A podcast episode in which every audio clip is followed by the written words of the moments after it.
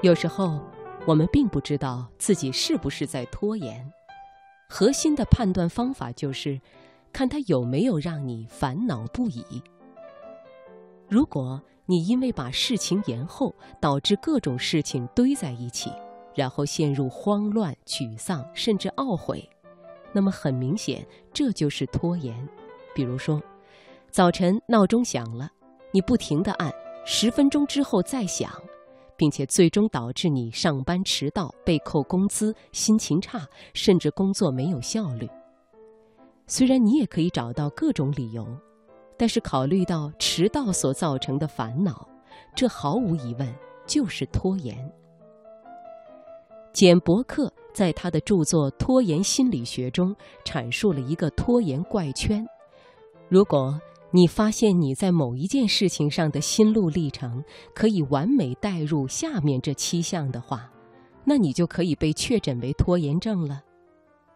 第一，这一次我想早点开始。第二，我得马上开始了。第三，我不开始又怎么样呢？第四，还有时间。第五，我这个人有毛病。第六。做出抉择，做或者不做。第七，我永远不会再拖延。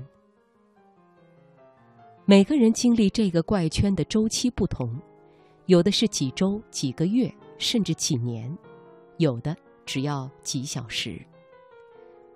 回想一下那些赶论文的夜晚，再回想一下那些新的一年里要怎样怎样的愿望，就知道。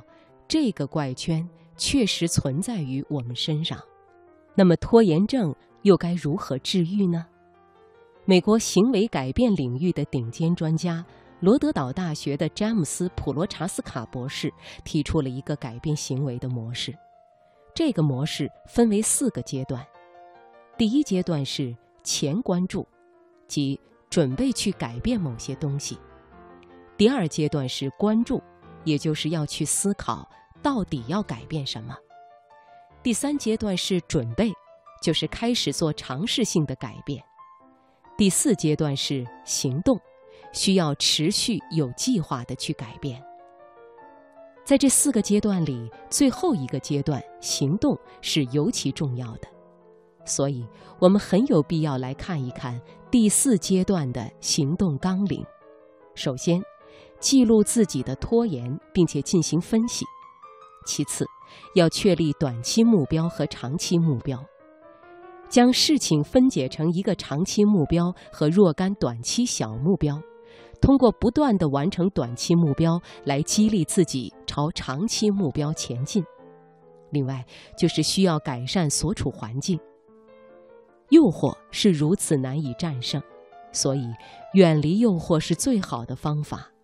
我们可以尝试改变一下周遭环境，来杜绝诱惑的侵袭。当然，注重过程而不是结果也非常重要。最后，不要忘记提供自我奖励，而不是自我批评。